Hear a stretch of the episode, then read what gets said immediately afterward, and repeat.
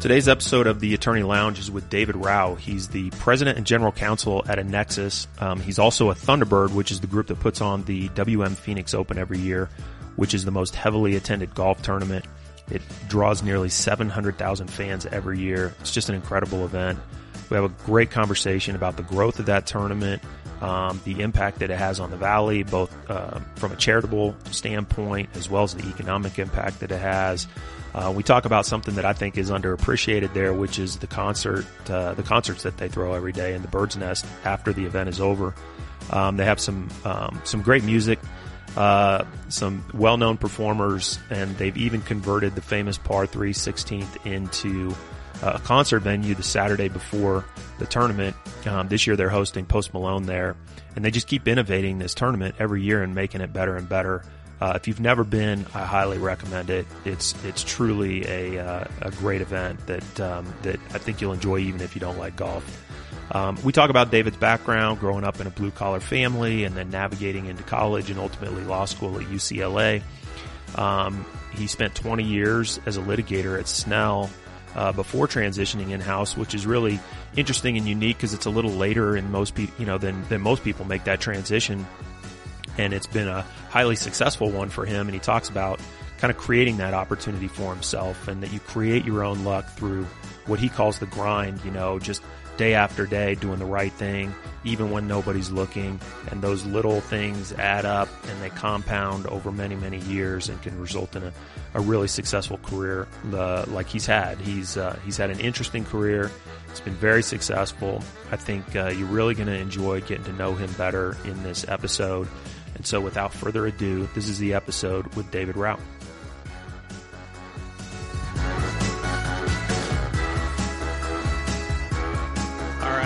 David Rauch, thank you for joining me here in the Attorney Lounge. We've had some good times in the Attorney Lounge, Brad Roberts. I know. I was going to say this is sort of a deja vu moment. About 20 years ago, probably to this day, we were sitting in the Attorney Lounge playing hearts 25 maybe, but let's not beat ourselves. let's be generous. Okay. So a, a, lot of what we do, we go into the background, sort of understand where you grew up and some of, some of that sort of stuff. But I'm going to hit you with the curveball question right out of the gate. This is going to be the hardest one of the, of, of the afternoon. Okay. You're a Thunderbird. The Thunderbirds throw the Phoenix Open. So the first question I'm going to ask you is who's going to win the Phoenix Open this year? Xander. Really? Yeah. San Diego boy. Go on. okay. Well, I'm going to hit you with who I think, which is also a homegrown guy.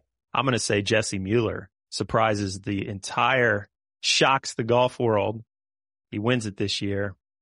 Jesse Mueller is the director of golf at Grand Canyon University and a good friend of mine.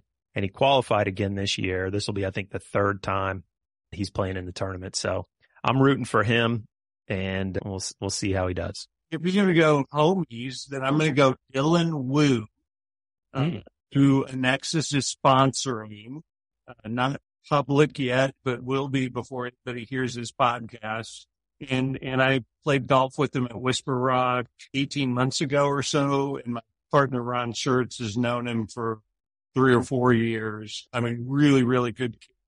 One of the best golfers to come out of Northwestern University, similar to GCU but will be in his first Phoenix Open and wearing our hats. Uh, oh, that's so awesome. See him win. That's awesome. That, that's, that is really cool. I love, obviously Phoenix Open, you got all the big names that are there, but then you, it's so much fun to root for some of these younger guys up and comers. I mean, Theegala had a great run. That was one of his first tournaments, right? I mean, yeah so it's it's a blast watching that, and that's cool that he's wearing an Annexus hat too. I'm, I'm looking forward to the first tour player that's wearing an array hat. I'm hoping that's soon. The last, I mean, get on board. I mean, the last person to wear an Annexus hat was Gary Woodland, who you may have heard of, U.S. Open winner, yeah, whatever. That's my guy. I mean, that, you know. Kansas, yeah, absolutely, absolutely, yes. No, and a great, great guy. We had him for a couple years back in 11 and 12, uh, right when I was coming in here. Still a great relationship and, and friend of ours. So Yeah, he won the tournament a few years ago and he's coming back from brain surgery. And I think he's back playing again, isn't he? He is. Yeah. Do you know, will he be in the tournament this year or is that? Uh, not yet. I don't think he's committed yet, but uh, we've still got three weeks before, uh, actually four weeks before final commitments have to come in. So we'll see. Yeah. Yeah. I love watching him. He'll be here if he can. He, he loves it. Yeah. He, he's got a lot of close friends that are Thunderbirds. He's had a good time out there. So yeah, the Jayhawks are represented in the Thunderbird ranks and I'm going to give away a secret and maybe we can edit it out if we need to. But like 10 years ago, one of the Thunderbirds who was a, a Jayhawk alum was, was running uh, house and grounds. And, and I believe the password to get in for one of those days was Raef LaFrentz. so I, if they can't use that password again, the password is expired, but you got to be talking about AK for oh, sure. Oh yeah. Okay. We'll just use his initials. Another great guy. So well, I can't wait for the tournament. I'm going to get into some of the Thunderbird stuff uh, a little later. I want to start out though talking about you and and your career. So I, where I want to start first of all is just kind of where you grew up and kind of lead us through growing up. Like what what did you want to do growing up? Most people, most of us didn't want to be lawyers, but kind of what were you thinking growing up, and then how did you transition into law? So I emailed you 15 minutes ago. This is, I, am a little bit non-traditional, I think. So I grew up in Poway, California, which is uh, in North County, San Diego. My dad at the time was mostly a truck driver. My mom was a secretary. My dad, God bless him, got kicked out of high school. Neither of them went to college. So I didn't like, I knew I wanted to go to college, but there was no like, this is what I want to do. There was no, I just didn't have the background to think like, oh, this is my career. This is my profession. So it was a little bit more day to day and was definitely on the list. And my parents, to their credit, I have an older brother and, and their expectation was always they had not gone to college or necessarily graduated high school. It was always like, you guys are going to college. It wasn't a debate or a, it was just expectation. It was almost unspoken. This will happen for you guys, even though it didn't for us. What happened after college? I, I honestly never thought about. I mean, it's just like whatever happens, happens, but that'll be the first step and then we'll go from.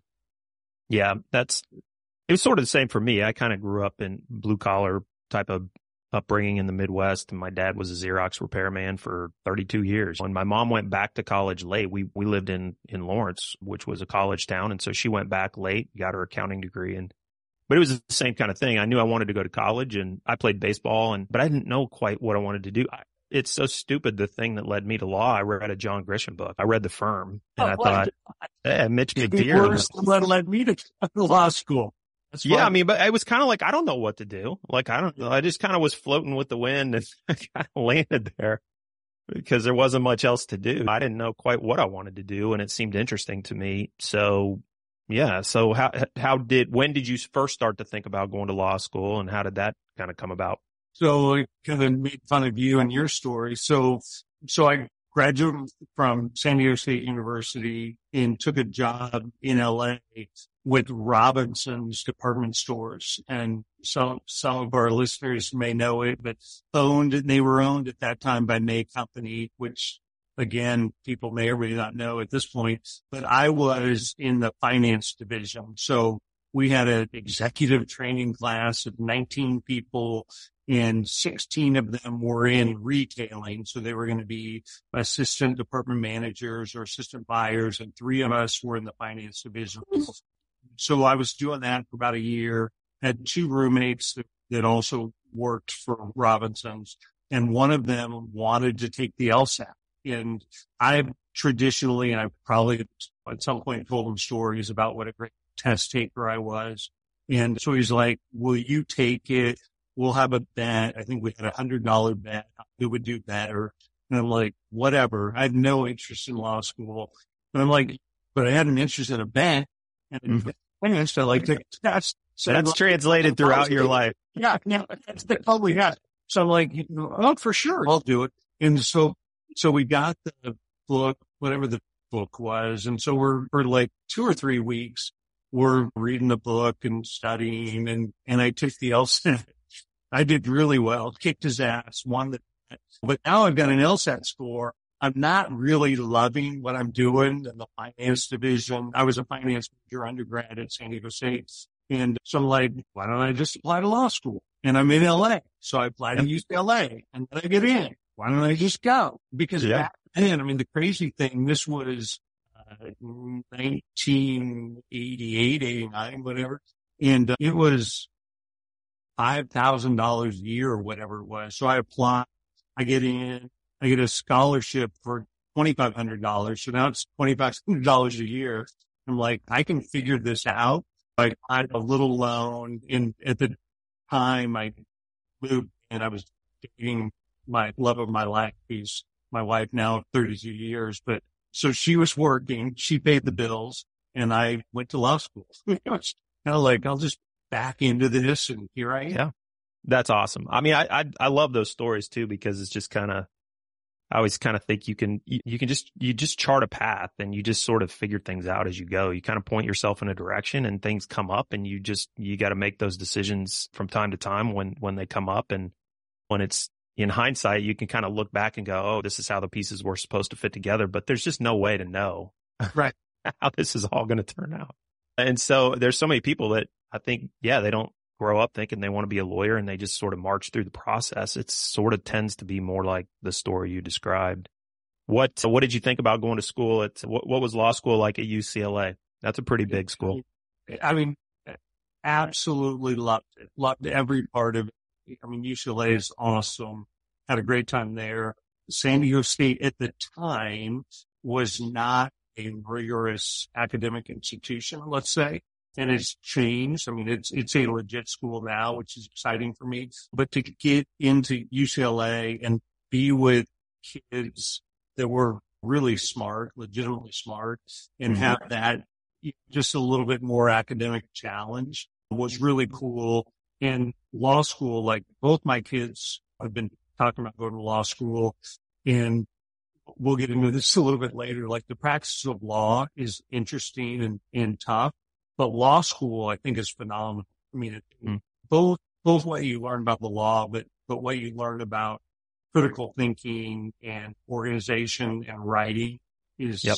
valuable. And I loved all of it. I had a great time. Yeah. And I think that's a, a lot of what I'm doing on the show is interviewing people that aren't necessarily practice, practicing as lawyers or they're, they're kind of have a non-traditional type of career. And I think so many people go into law school thinking of it like, I'll go into law school, but then I don't know that I'm going to practice as an attorney. And, and a lot of people don't, but you learn a lot. You learn critical thinking. You learn how to research, write, persuasive argument, all those things that you need in any career. So I think it is a valuable degree to have and a, and a valuable educational sort of experience to have no matter what you're going to do. And your career has sort of gone in that direction where you're not necessarily practicing practicing it as an attorney today, but uh, you started out that way. So, okay. So first of all, you, you graduate from UCLA and you end up at Snell. How did you, Snell and Wilmer are where we were colleagues at, at Snell and where we hung out in the attorney lounge. How did you end up at Snell? So, I mean, start with how I end up in Phoenix? So Mm. my lovely wife, I already referenced, is, I mean, grew up here essentially here when she was 10, went to Saguaro High School, went to ASU. Um, so she had paid the bills for a couple of years and she said, we're moving to Phoenix. And I was like, okay, we'll move to Phoenix. So, and I probably had 10 offers, nine offers. At that time, there were nine or 10, I mean, really significant firms. And it, it, I mean, backing into, as I've done throughout my life, backing into decisions, it, I backed into Snell because they were the biggest and the best. And I knew Yep. that if I went to Snell, for whatever reason it didn't work out, I didn't like it, I could go anywhere else. But if you, if you start Yeah. smaller, you're not going to go bigger. So it was really just start at the biggest and the best, and then you've got all your options open. And that Yeah. was kind of it. And Yeah. I mean, it, fortunately, it was a great fit. So well, I would say obviously it was because you spent what almost 20 years there. almost 20 years. Um, and so what about in terms of practicing practice group? I, I got to spend a summer there I did the summer associate year. And yep. so I got to know the people and I could kind of pick the group that I wanted to be in. And I love Chris Littlefield, David Reed, Michael Maladon. Like I lo- like I just gravitated towards those guys and I wanted to be in the business and finance group and it kind of fit my personality. Corporate did. You ended up in litigation. How did how did that come about? Did you pick litigation, or were you just kind of like just point me in? Other deferral. I mean, so with my finance background, and I had kind of always thought about going to business school. So business finance would have been the natural. But in, in, if you went that way, you had to make an actual decision. And it was probably the same when you were there. I mean, you had to pick a group. Whereas in litigation, which was half the firm, probably still is, you could go into the litigation pool. They called it yeah. and mm-hmm. do all the different types of litigation, business litigation, products liability, whatever, for two years before you had to make a decision. And I yep. was so adverse to making a decision. I was like, Hey, here's a way to defer a real decision. So I went into litigation, which for years I thought may have been a little bit of a mistake. It has all worked out fine now in think about you mentioned Chris Littlefield, who is a legend. He mm-hmm. started mm-hmm. litigation in Oh, did he? I didn't know that. It well, because it was four year time. He was one year ahead of me. But he started in litigation. He figured out within one year I really should be on the business finance side. And so he made that switch, which was uncomfortable for him because people on the litigation side is like, why are you abandoning us? But he figured it out. And I thought about that, mainly following his lead, and I just never, I stayed in litigation, which again has worked out. Yeah. Part of the podcast is sort of like it's for law students, it's for young attorneys figuring out their career, kind of where they want to go and stuff. So, what are your thoughts on practicing big law? Like Snell, like you say, is the biggest firm in Arizona, one of the biggest firms in the Southwest United States, and so a lot of people struggle with, am I making the right choice being in big law? A lot of hours, when you're not billing time, you're doing networking and you're doing community service and you're doing all these sort of things that you're sort of, you just constantly like punching the clock. And a lot of people think about checking out of that and doing something else. So what, what are your thoughts on practicing at a big law firm like, like Snell? So if you talk about law students, if you're going to law school, if you have an opportunity to be in big law in, in their Snell, of course, is kind of what we think of, but there's another 10 great law firms here and 200 nationally. Go to big law because it's, you will learn more in, you will learn more in two years, three years in a big law firm than you in law school. And you'll learn a lot in law school.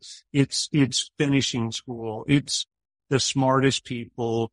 I mean, so, so you'll, I mean, you'll you'll be a better writer. You'll be a better thinker. It's the work ethic.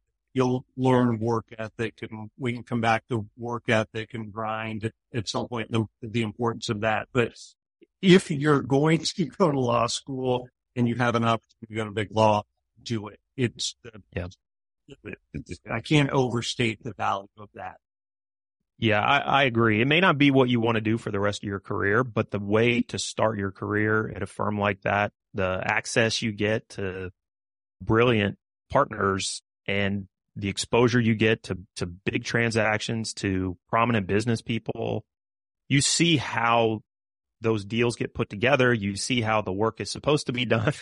you kind of get that inside view and, and you can do it from a little bit of a safe place where you're not immediately sort of thrown into the fire and you're kind of surrounded by by good people that can kind of help, you know, and you know, pick, you up if you make mistakes. yeah, I'll give Snell and Wilmer a plug because I still still so happy I was there, and I mean, and there there are other places like this, but the people, I mean, the lawyers at Snell and Wilmer are excellent. The people are even better. I mean, yeah, it's it's a Midwestern. I'm not from Midwest, but it's a a, a Midwestern ethos do the right thing, treat people the right way. And if you can find a place like that, it will, they, they want to help you succeed, both yep. for their benefit, the firm's benefit, because that's the way the people are. And Snell yep. is very much like that.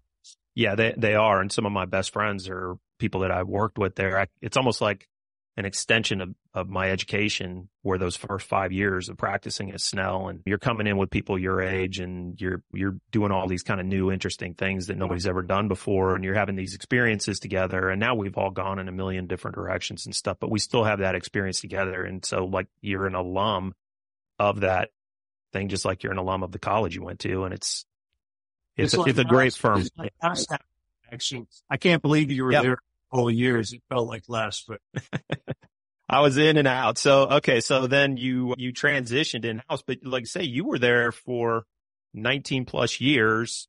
I made that transition at five years. So it was a little bit easier for me because I wasn't taking a huge step back financially. It was more, I hadn't established a, a huge book of business at that point, and I knew kind of I wanted to go in house. But for you, that's a little bit different. I mean, you're you're established as a litigator at a place like Snell. Like, walk me through that thought process. Like, how did that come about, and and what ultimately led you to make that jump? So the I mean, there's there's a bunch of things there we can unpack. The timing element is important. Like I I joke with people all the time, like you know, I should have known within three years, five years that this was not for me. But I didn't or I repressed it. We just had kids probably five years in, actually three years, three years in, we had our first child. So then you, you got to pay the bills and you're making good money, but I should have figured it out quicker, but you're right. The longer you stay, the harder it is because you're making good money and you may not be worth that much money to a company. And so right. you take a step backwards or you, you're going to try to get lucky. I got lucky. I met my two partners. I'd done some work for them personally and they had a company that was making a lot of money and they had no executives. And, and so it really, they started talking to me about GC and I kind of took a look at the business. I'm like, you can't afford me as a GC or I don't want to go that far back.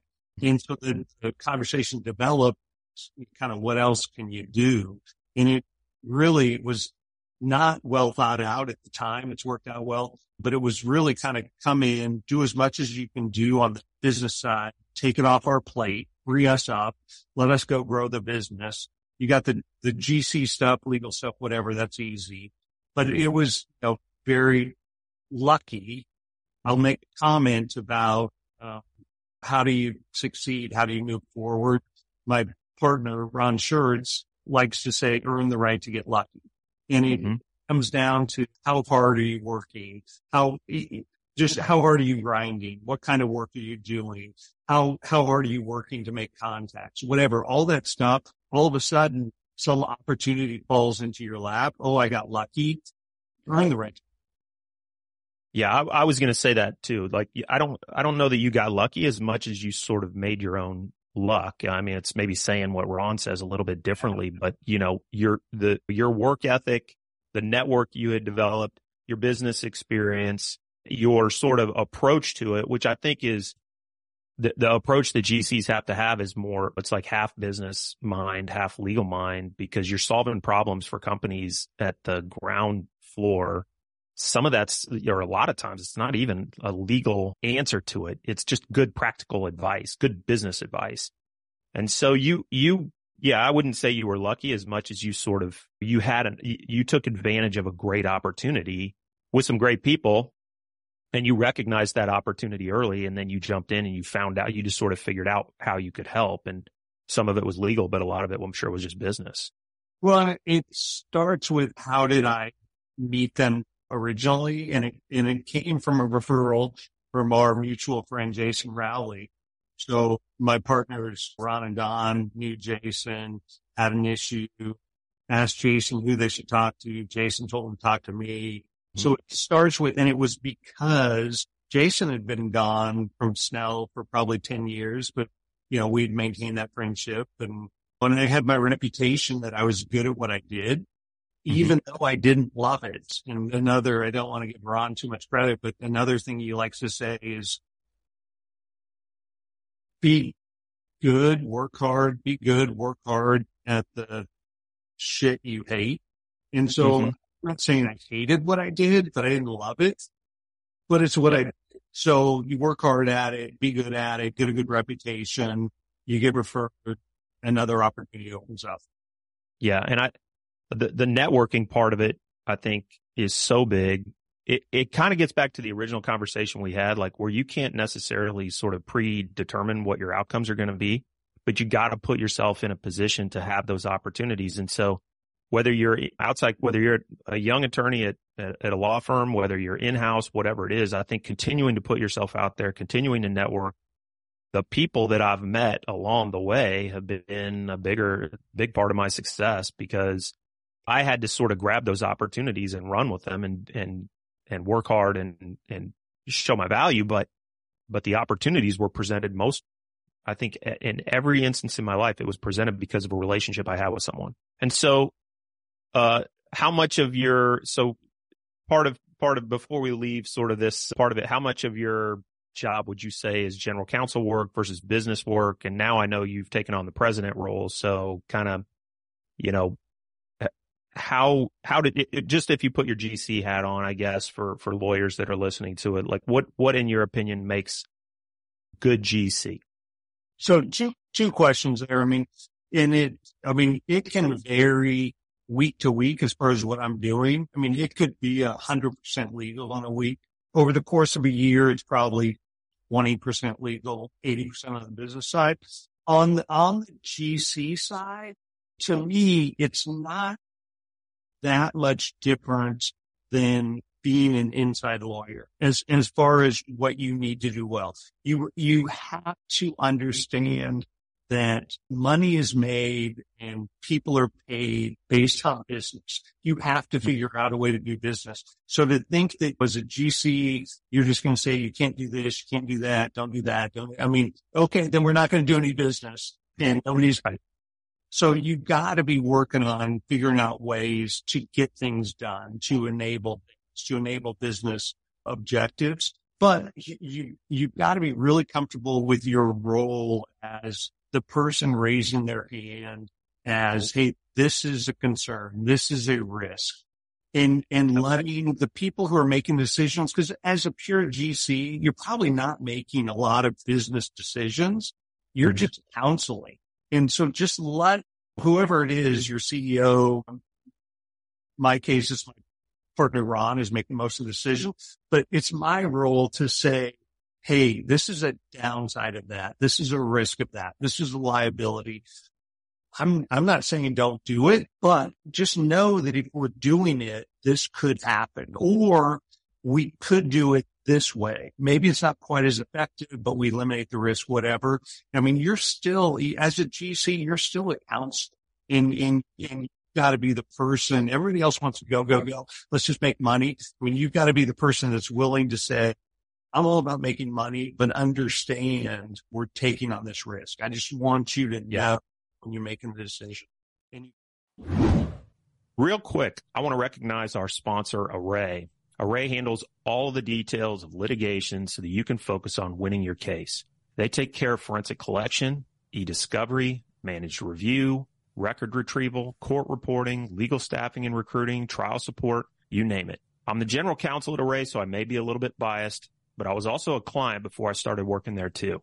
I've used them on various matters and they've always delivered. If you're involved in a lawsuit, make Array your first call and they'll help you get organized right from the beginning. You can reach out to me or visit trustarray.com. Now back to the pod.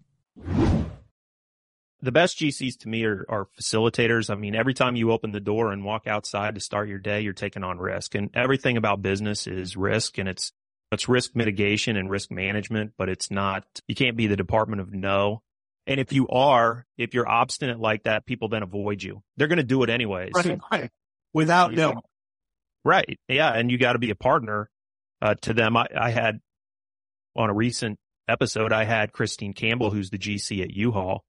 And I told her, I'm like, if you had like back in like 1956 when they started U-Haul, if you had gone to a lawyer and said, Hey, I want to rent big machinery to just ju- mom and pop off the street and let them drive it all over the country. Like a lawyer would have told you, no way, don't do that. Like nothing like that existed at the time. And obviously that turned out pretty well for the Shoens. But yeah, you just can't be, business is inherently risky. You need to be a business partner to those people and understand that business is about taking risk, calculated risk, understanding the risk, being smart about it, but, but letting the business be, find a way to facilitate what the business people want to do.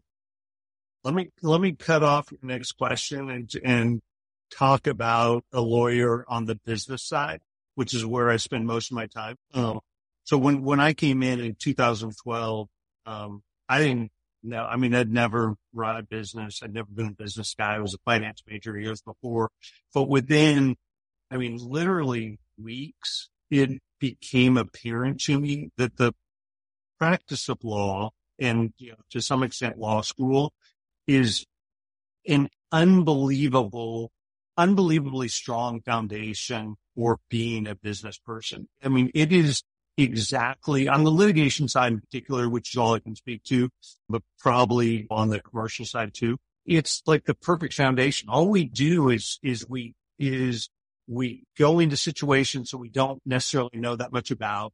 We gather the information we need to gather and we make a decision, which is, mm-hmm. I mean, a hundred percent. And we do it again and again and again. We do it in high stakes situations. We do it, with, you know, with clients that are just paying us by the hour. And when you, when you come into a company and you're doing, I mean, it's super comfortable. You're really good at it. And I realized I'm going to be just fine. I've got this. Yeah. Yeah. I mean, you're solving problems, whether they're legal problems or they're practical problems, logistics problems. You're, you're used to, like you say, gathering information and making the best decision that you possibly can. Okay. So you're more of a business role now as the president of Annexus, but like give us a little bit of background on Annexus and what, what, what you guys do there. Um, so I've been here 12 years. I've explained it to my family, my wife and two children who are all really smart. 50 times and they still don't understand what the, what I do. They, they just say I sell insurance. So I will take a shot. We design and distribute insurance based retirement products. So primarily annuities are 85% of our gross revenue. So we, we design a product. We partner with the carrier. Carrier puts their name on it. Carrier's capital's behind it. They do all the back office processing we do all the marketing and then we work with third party wholesalers to get it out to your parents. Mm-hmm. That's, that's what we do. So it's, it's very nichey, very profitable. My, my partners co-founded the company in 05, started sales in 06. I joined in 12, but they, they built a very resilient, scalable model of being a service provider to big carriers. And yep and great.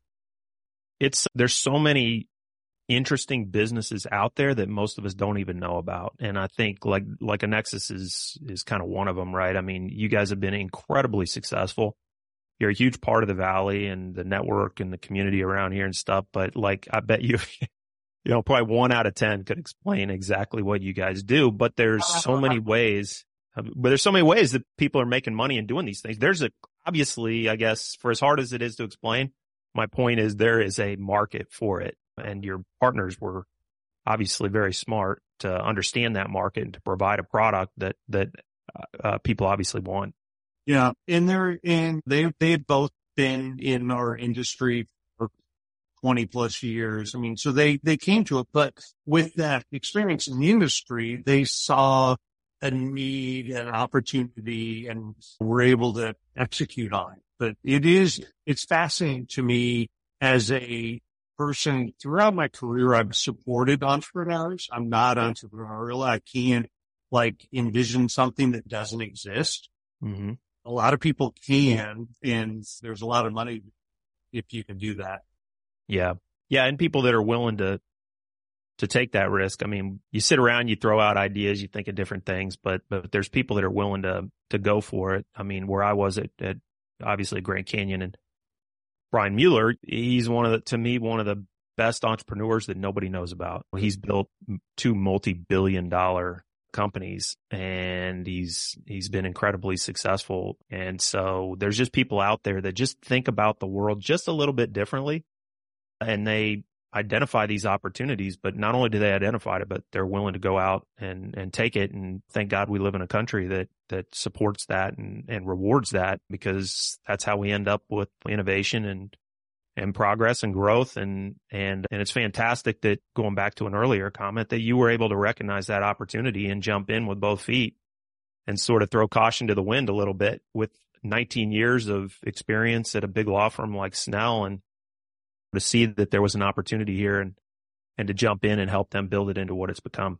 Yeah. Let me follow up on that. When you talk about when, let's, let's say you've gone to law school, let's say you're in big law and whether you leave after five years or, or 20 years, you're leaving something that's pretty darn safe. I mean, mm-hmm. like Snell, I mean, it's a, it's a battleship. It's not it's not going down. It's going to keep moving forward. If you stay on board, you're going to be just fine. But if you jump off board, I mean, you're, you're taking, I don't, I mean, yeah. it's for sure. I was taking more risk.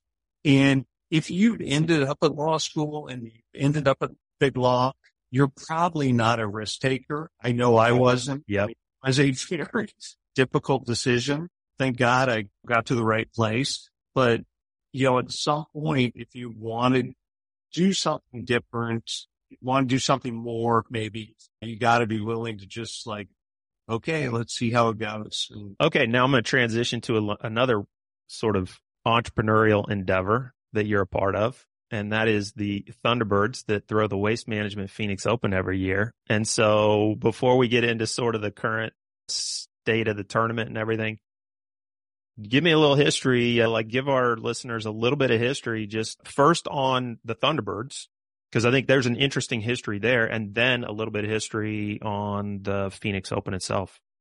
Oh God. So, so I got into the group in 2003 and then I was the tournament chairman in 2010, which means I was the assistant tournament chairman in 2009, big chief in 2011. And so as you go through those chairs, ATC, TC, BC, we call it. You, you give this speech a lot 12 years ago. So I'll do my best. Do your best. Back to that, back to the 1930s. So the Phoenix Chamber of Commerce decided to start a subcommittee on sports and promoting the valley through sports. And so they, they had five guys on this committee.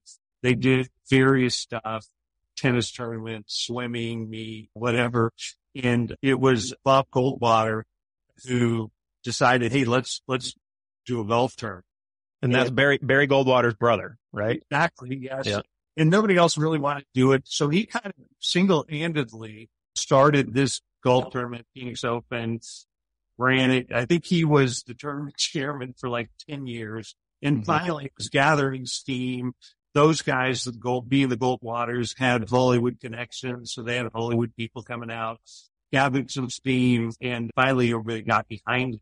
But that's, you know, kind of where we are now. So we go back 75 plus years. Sherman goes back 70 plus, 75 plus years, but just kept going. It sort of is instructive kind of where we are now. So, so it was five guys. They finally broke off from Phoenix Chamber of Commerce, became Thunderbirds, and they decided let's each of us, five guys, bring in 10 more guys. And mm-hmm. so they went from five to 55.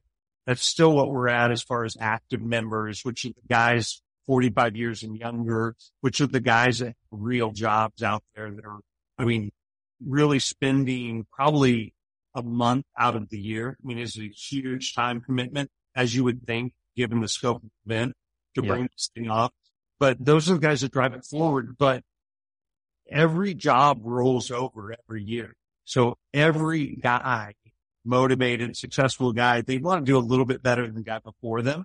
And mm-hmm. so they change something, they tweak something, they add something, which yep. has led to where we are today, which is yeah. the scope of the event. Yeah. When we were still on a little bit of the history of it, I was going back and looking. I mean, this is such a huge event and it's such a big part of the fabric of the valley. You go back to the very beginning. So started like, here's the research. started in 1932 at the Phoenix Country Club. stopped a little bit. I guess it didn't have a huge amount of public. War, the war. Yeah. Then it comes back in 1939. A 27 year old up and comer Byron Nelson won the tournament. Dollar prize. I think that's awesome. And do you? And then Ben Hogan came in second and won 450 bucks. I love it. I just think like no, the prize, okay. no, the prize money. If you look, you just keep going another you know, 70 years. Prize money is insane. Yeah, especially the last 20 years, obviously with Tiger. Yep, yep. And uh, some of the past, cha- some of the past champions I was looking at, pretty cool. Byron Nelson, Ben Hogan, Arnold Palmer, Jack Nicklaus, Johnny Miller, Phil Mickelson, Brooks Koepka, Hideki Matsuyama, Matsuyama, Rickie Fowler, Scottie Scheffler, and this is the thing I was going to tell you. This is the, the, the best winner of all, Gary Woodland. We already talked about him. Absolutely. And a lot of famous events, sort of, or notable events, I guess I would say, that have happened over the years. Tiger Woods hits a hole in one on the famous par three on 16. They moved the boulder. What was that on 18? It was on 15. 15. 15, I think. Wherever it was. 14. It was on 14. It was on 14. So there's a lot, there's a lot of big events, a lot of notable events that have yeah. happened uh, at the Phoenix Open, and it has become this just monster event that's just known throughout the golf world as a unique event because it's, it's less formal. It's more laid back. How did that all sort of transpire? Do you, I mean, do you, did that just naturally evolve? Is it like, what's your thoughts on sort of how the Phoenix Open became the Phoenix I mean, Open? I mean, it really is. I mean, for, first of all, let me go back and because not everybody understands, like, if you haven't been to other golf events, you don't understand what the Phoenix Open is relative to a normal PGA Tour event. Uh, we're, we're bigger and like the Knicks number two, three, four combined. I mean, it's our, our pro am before the tournaments even started, which by the way is the Annexus. Is our Wednesday is bigger than most events Sunday. The final day of their tournament, our pro am before the event started is bigger than their Sunday. I mean, it's, the, the scope of the event is insane. And then when you talk about our gross revenue, our net revenue, what we get to charity, it's just, we're, it's like there's us and then there's everybody else like way down the line. But yes. to answer your question, I mean, it's a hundred percent organic and it's a hundred percent about the Phoenix community. And it started, like I said, I ran it in 2010 and mm-hmm. guys that ran it 2000, whatever, were like, oh, I can't believe how much bigger it is and how much it's grown. And I'm like, yeah, it's great. And now I'm like looking at what we're doing now and it's so much different than what I did 12 years ago, 13 years ago, 14 years ago.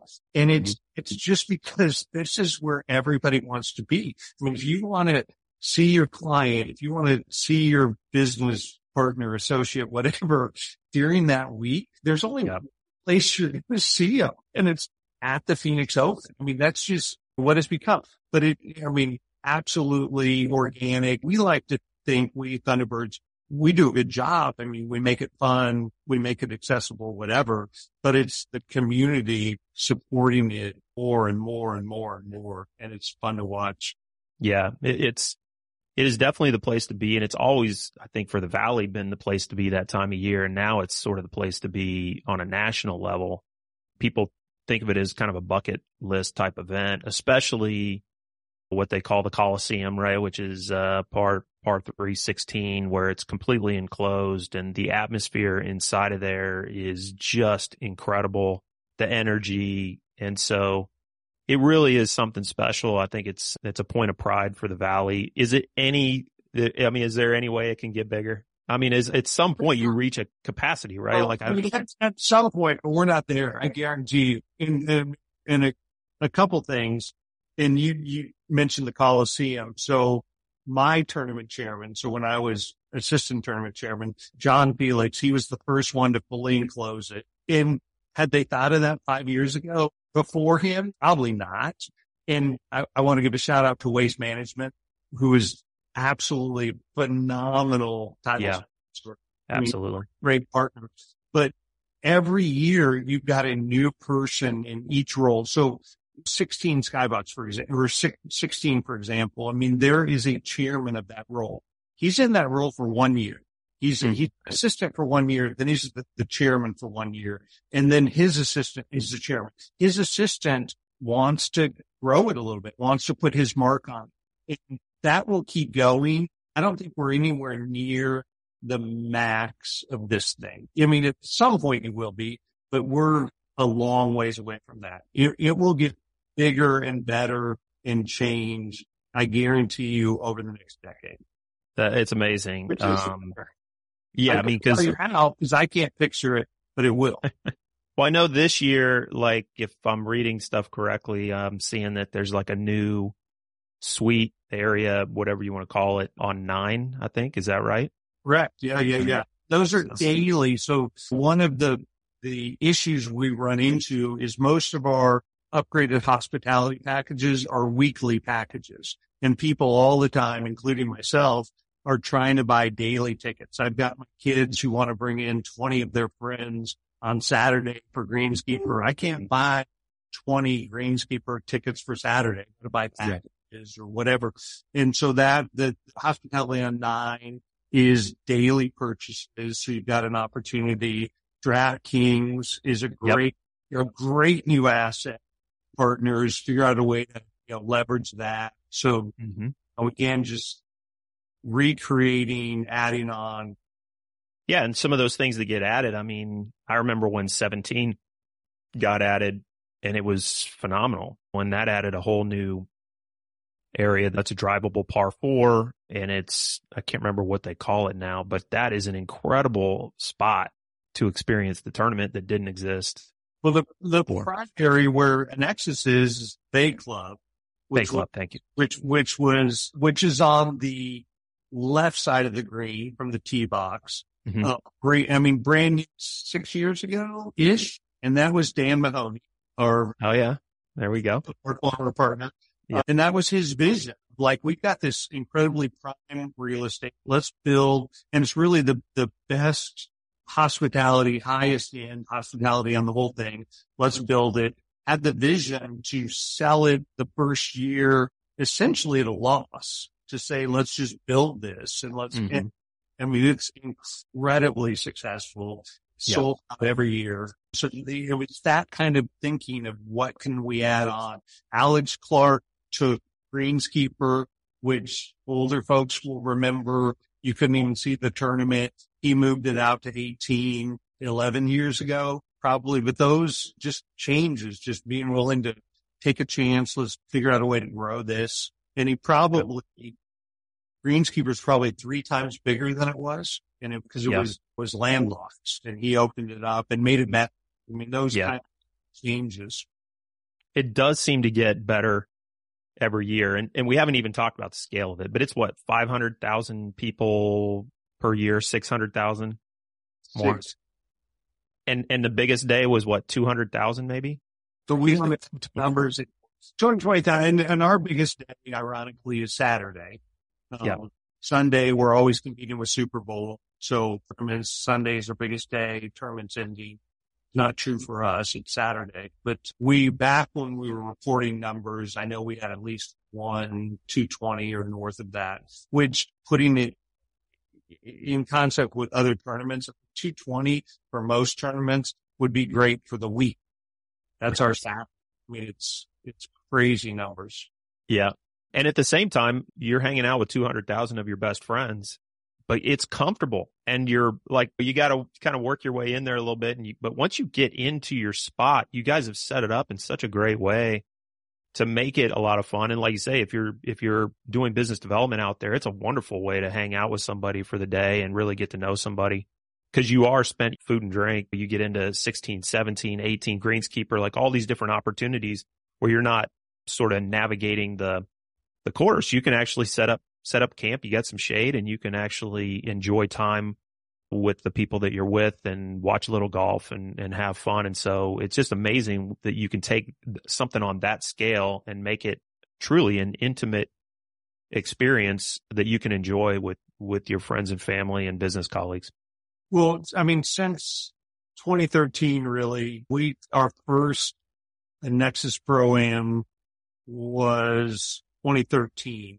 So we're coming up on 11 years, but I've now been wearing a sponsor hat mm-hmm. rather than a Thunderbird hat for, yeah, 10 or 11 years. And I will tell you, Thunderbirds are amazing to work with from a sponsor's perspective. Number one, but number two, your point about golf as a business development relationship tool. I mean, it's, it's so effective because you're sitting there let's say you're sitting there somewhere where you can actually see golf. I mean, you can have a five minute conversation and you're not missing anything because right. the shot hasn't happened. You can focus on that shot for one minute and you can go back to talking versus yeah. sports. If I'm going to be talking to my client, I'm missing some right. activity on the field, on the court, whatever. So, I mean, it's, it's been a terrific opportunity for us. And I mean, we, and so tell me a little bit about, we've talked about a couple times, but the Annexus Pro Am, that becomes a bigger and bigger event every year. And I think you play in it. Correct me if I'm mm-hmm. wrong. What's it like teeing it up? What's it like teeing it up in front of that many people? You've seen it. Crying. You've seen my game. It's, it's somewhat terrifying. I mean, the first tee for me, first tee is absolutely, I mean, it's just scary. Scary. Like you're, you're numb, just open to make contact sort of thing. I get used to it within like two holes. Mm-hmm. sort of, you're able to block out what's going on. And even on 16, by the time I get to 16, the par three Coliseum, I'm fine. But the yeah. first tee, it's, I mean, it's terrifying. Any favorite, any favorite memories from, from the tournament? Any favorite celebrities you've been paired with?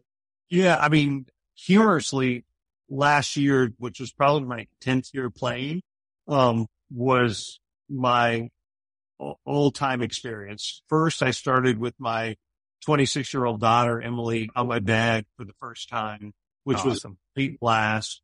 But on the back night, we, we had Michael Phelps, who's terrific. I've played with him. It was probably my second or third time. He is just phenomenal. He's a phenomenal guy. And it was really great watching him interact with the fans. He is mm-hmm. 100% accessible and he's, he's as big as they come, obviously. Mm-hmm. But on the back nine, we also had Rickie Fowler, who is oh, nice. mostly a, a crowd favorite. So 10 years, it was the biggest crowds that I've ever had around my group between the mm-hmm. two of them. Um, and it was a blast because Rickie's also just great with the fans. Yep. So between the two of them and my daughter, uh, and we played well. I, I think we finished third. Nice. Finished really well, but that was full time experience. I will also give a shout, shout out to Jordan Spieth, who's my favorite single golfer. Just a blast, a gentleman. It's become one of my favorite days because it's a little bit more relaxed. Like you said, the celebrities, the players, they, they'll come up to the ropes. They'll talk to people. People are having fun with it. I know, like I've seen like Michael Phelps do like his, like the warm, like the starter warm up thing yeah, where he swings his arm and does people are just getting into it and having fun and it really ah. fits sort of the energy of the tournament overall anyways.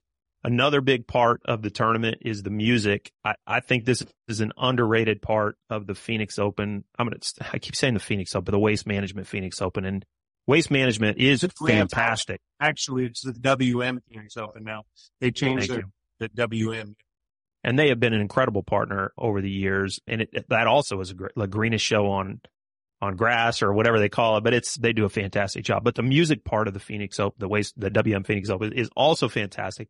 So the, and you added, just like you've expanded on the golf, you've expanded on the music. And so now you have this concert in the Coliseum, an incredible event, which is just a incredible sight to behold. But, but on 16, which is completely enclosed, they have a concert the week before and I was there a couple years ago. We saw Thomas Rhett and Old Dominion. Last year, I think it was the Maroon 5 guy. Well, I can't remember his name, but this year you got Post Malone. That's a lot of fun. So any, any favorite sort of, uh, oh, and then it, just to finish off the music thing at the end of every day at the Bird's Nest, you have some concerts. And so the, yeah, this year you got, you got Hardy, Dierks Bentley, Duran Duran, any favorite sort of musical guests that you've been able to let me comment first on concert policy because it, it's a great example of what I'm talking about. Not that there is no limit, but we're not near the limit yet. What we can do, what we can add, how we can make it bigger. The, the addition of that, I mean, it's hard, even for me, given that I'm somewhat removed from real management now, if you will, to understand the, the logistical challenge of that concert on Saturdays but somebody in leadership is like, Hey, this could be really cool. And making a huge investment, both in what we had to build on 16 and in the act to think that you're going to get people to come out on a Saturday, five days before the actual tournament starts, walk out from the parking lot, walk that, it's got to be close to a mile to, to a yeah. venue and then walk back and then sell it out every year. I mean, it's, it's just I mean, it makes me proud to be part of the group. And Post Malone, like, I don't really know Post Malone, but I will tell you as soon as that was announced, I got 20 emails or texts that day of yeah. like, how do I get tickets? Can you get, I mean, it's, I mean, it's going to be epic. Uh, but my favorite from the bird's nest perspective, I got to give a shout out to Dierks Bentley, whose mm-hmm. grandfather was a Thunderbird, who is now an honorary Thunderbird huge supporter of the group, has been for 10 years, and is unbelievable live. I mean, he absolutely kills it. I've seen him twice and loved it. And then Kid Rock is, is my yeah. Kid Rock was there a few years ago. I was so excited to see him and did not disappoint. Yeah. I've seen some incredible concerts out there. One of my favorite was Snoop Dogg a few years ago. That was fun. but it never, I mean, it doesn't matter it doesn't matter who's out there. It's just so much fun. And the, I mean, just going from a day of hanging out like with your buddies, watching golf, being in the sunshine in January, February, then heading over to the bird's nest to sort of watch a concert and stuff. The entire event is just one that I think whether you're a golf fan or not, everybody has to experience it. It is just an amazing event and it's such a great sort of reflection of the valley and and and I think the last thing I want to touch on before we're kind of running out of time is all of this ultimately is to support charitable endeavors across the valley. I, I think I saw something last year you guys raised like 14 plus million bucks. And so all of this is, you know, what a great combination to have an event like this that shines a big spotlight on the valley where everybody can have fun and yet at the same time, it's all being done to support all these great causes. So talk, talk a little bit about kind of what the ultimate purpose of all this is. Yeah. I mean, it, it again starts with the community. It starts with people coming out. It starts with the, our big sponsors paying money, but to be able to derive that, you know, 10, 15, 20 million dollars to be able to support local charities. I mean, it, it starts with Arizona based charities, period. And I've, I've been on our charity board twice. So I think I've served six years total. It's probably the best thing I've done as a Thunderbird because you, you see the grant requests, you understand the good that these charities are doing and how our money can help them. Money that comes again from the people coming out to support the event. Yep. And it's fantastic. I also want to comment on the economic impact you know, yeah. on Valley total.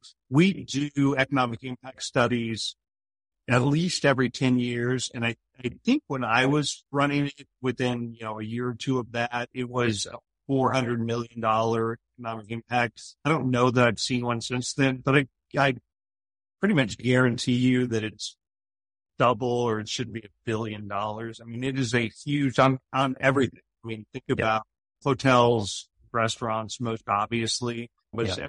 it's rental cars. It's yeah. It's well, whatever. It's crazy. It, it is, and the and the marketing impact too of just exposing people to the valley and and kind of who we are, and and it, that has a lingering effect throughout the rest of the year. People come and want to play the TPC, even in the summertime when it's 120 degrees outside, because they want to go right. tee it up on 16 and see what they can do. Yeah, so it's an amazing event. Congratulations on all the success there. You've had an amazing career. I love your story. I love everything about it. I, we're, we're obviously close friends, but I'm just, it's awesome to see great people do great things and good things happen to good people. And, and you're the epitome of that. what the last question I'm going to ask you sort of people looking back at your career and say, I want to be, I want to do what David Rauch has done. I want a career like that. Like what's your, what's your sort of advice for, for young people out there, students or young attorneys in terms of just navigating a career and, and, and wanting to have something similar to what you've done? So I, I really hate, you don't know how much I hate giving my uh, partner Ron any credit. This is at least the third time I've referenced he has a saying that he's actually trademarked. He, he gives inspirational talks that's control the grind. So like we can't control the results. We can't control who calls us or how a case turns out. All we can control is the grind, how hard we work, how we apply ourselves, how we focus. And I'm a, kind of live that. I think that's how I got here. Uh, but I'm a believer in that. So if you, if you want to get somewhere, you got to work at it and, and you may not know how the work is going to pay off or where exactly you're going to get. And it goes back to earn the right to get lucky. It's the same it's like you gotta, you gotta put in the work. You gotta do the reps. You play baseball or you're not going to hit the home run. You're just not. Yeah. So that's, that's the biggest thing. And my kids are now 27 and 26 and super proud of them. And they, I probably preached this at some point, but they saw it and they saw mm-hmm. kind of how I worked and they've seen the results now. And that's the most proud thing I am. They, great kids and. Whatever, but the most proud I am of how they work. And so I would tell people, just, you, you got to do the work. Second thing I would say is put yourself in the position of the owner. Like, so I'm the president now. I've been here 12 years and twice today I picked up little pieces of paper towels in the bathroom that somebody has left on the ground. It's like, why am I picking them up? I'm the president, whatever, because I care, because I want the bathroom to look if everybody here, and by the way, I love our employees, so I'm not trying to dish on our employees, but if everybody here acted like that and just think about that, do it. What would I do if I owned the place? I'd pick up the trash. And if you yeah. act like that when you don't own the place, you're in a better position to own the place. Yeah, it kind of brings to mind the, the old adage of what you do when nobody's looking yep. is sort of and and a, a career is not made up of of five or six or twenty major events. A career is made up of millions of little experiences. And so when you say owning the grind, I mean that's what I'm kind of taking from it is sort of like it's there's there's 25 opportunities every single day to do something and to do it well and to do it well even when nobody's looking. And and if you do those things regularly, you're going to, over years and years and years, the cumulative effect of that, the compounding effect of that is that you're going to have an amazing career. You will create opportunities for yourself. A hundred percent. Well, yep. Yep. David, all right. Well, I'm going to let you off the hook here. I appreciate, I appreciate the time. Fantastic conversation. I think there's a lot of good nuggets in here. So thank you very much for joining us.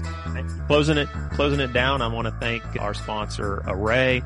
They're the ones that allow us to have these conversations and I appreciate their sponsorship. And for any of you uh, looking for further episodes, please subscribe to the Attorney Lounge podcast on Apple Podcast, Spotify, YouTube, or wherever you get your podcast. Thanks, David. Fun as usual. Appreciate it. You too. Bye, Brent.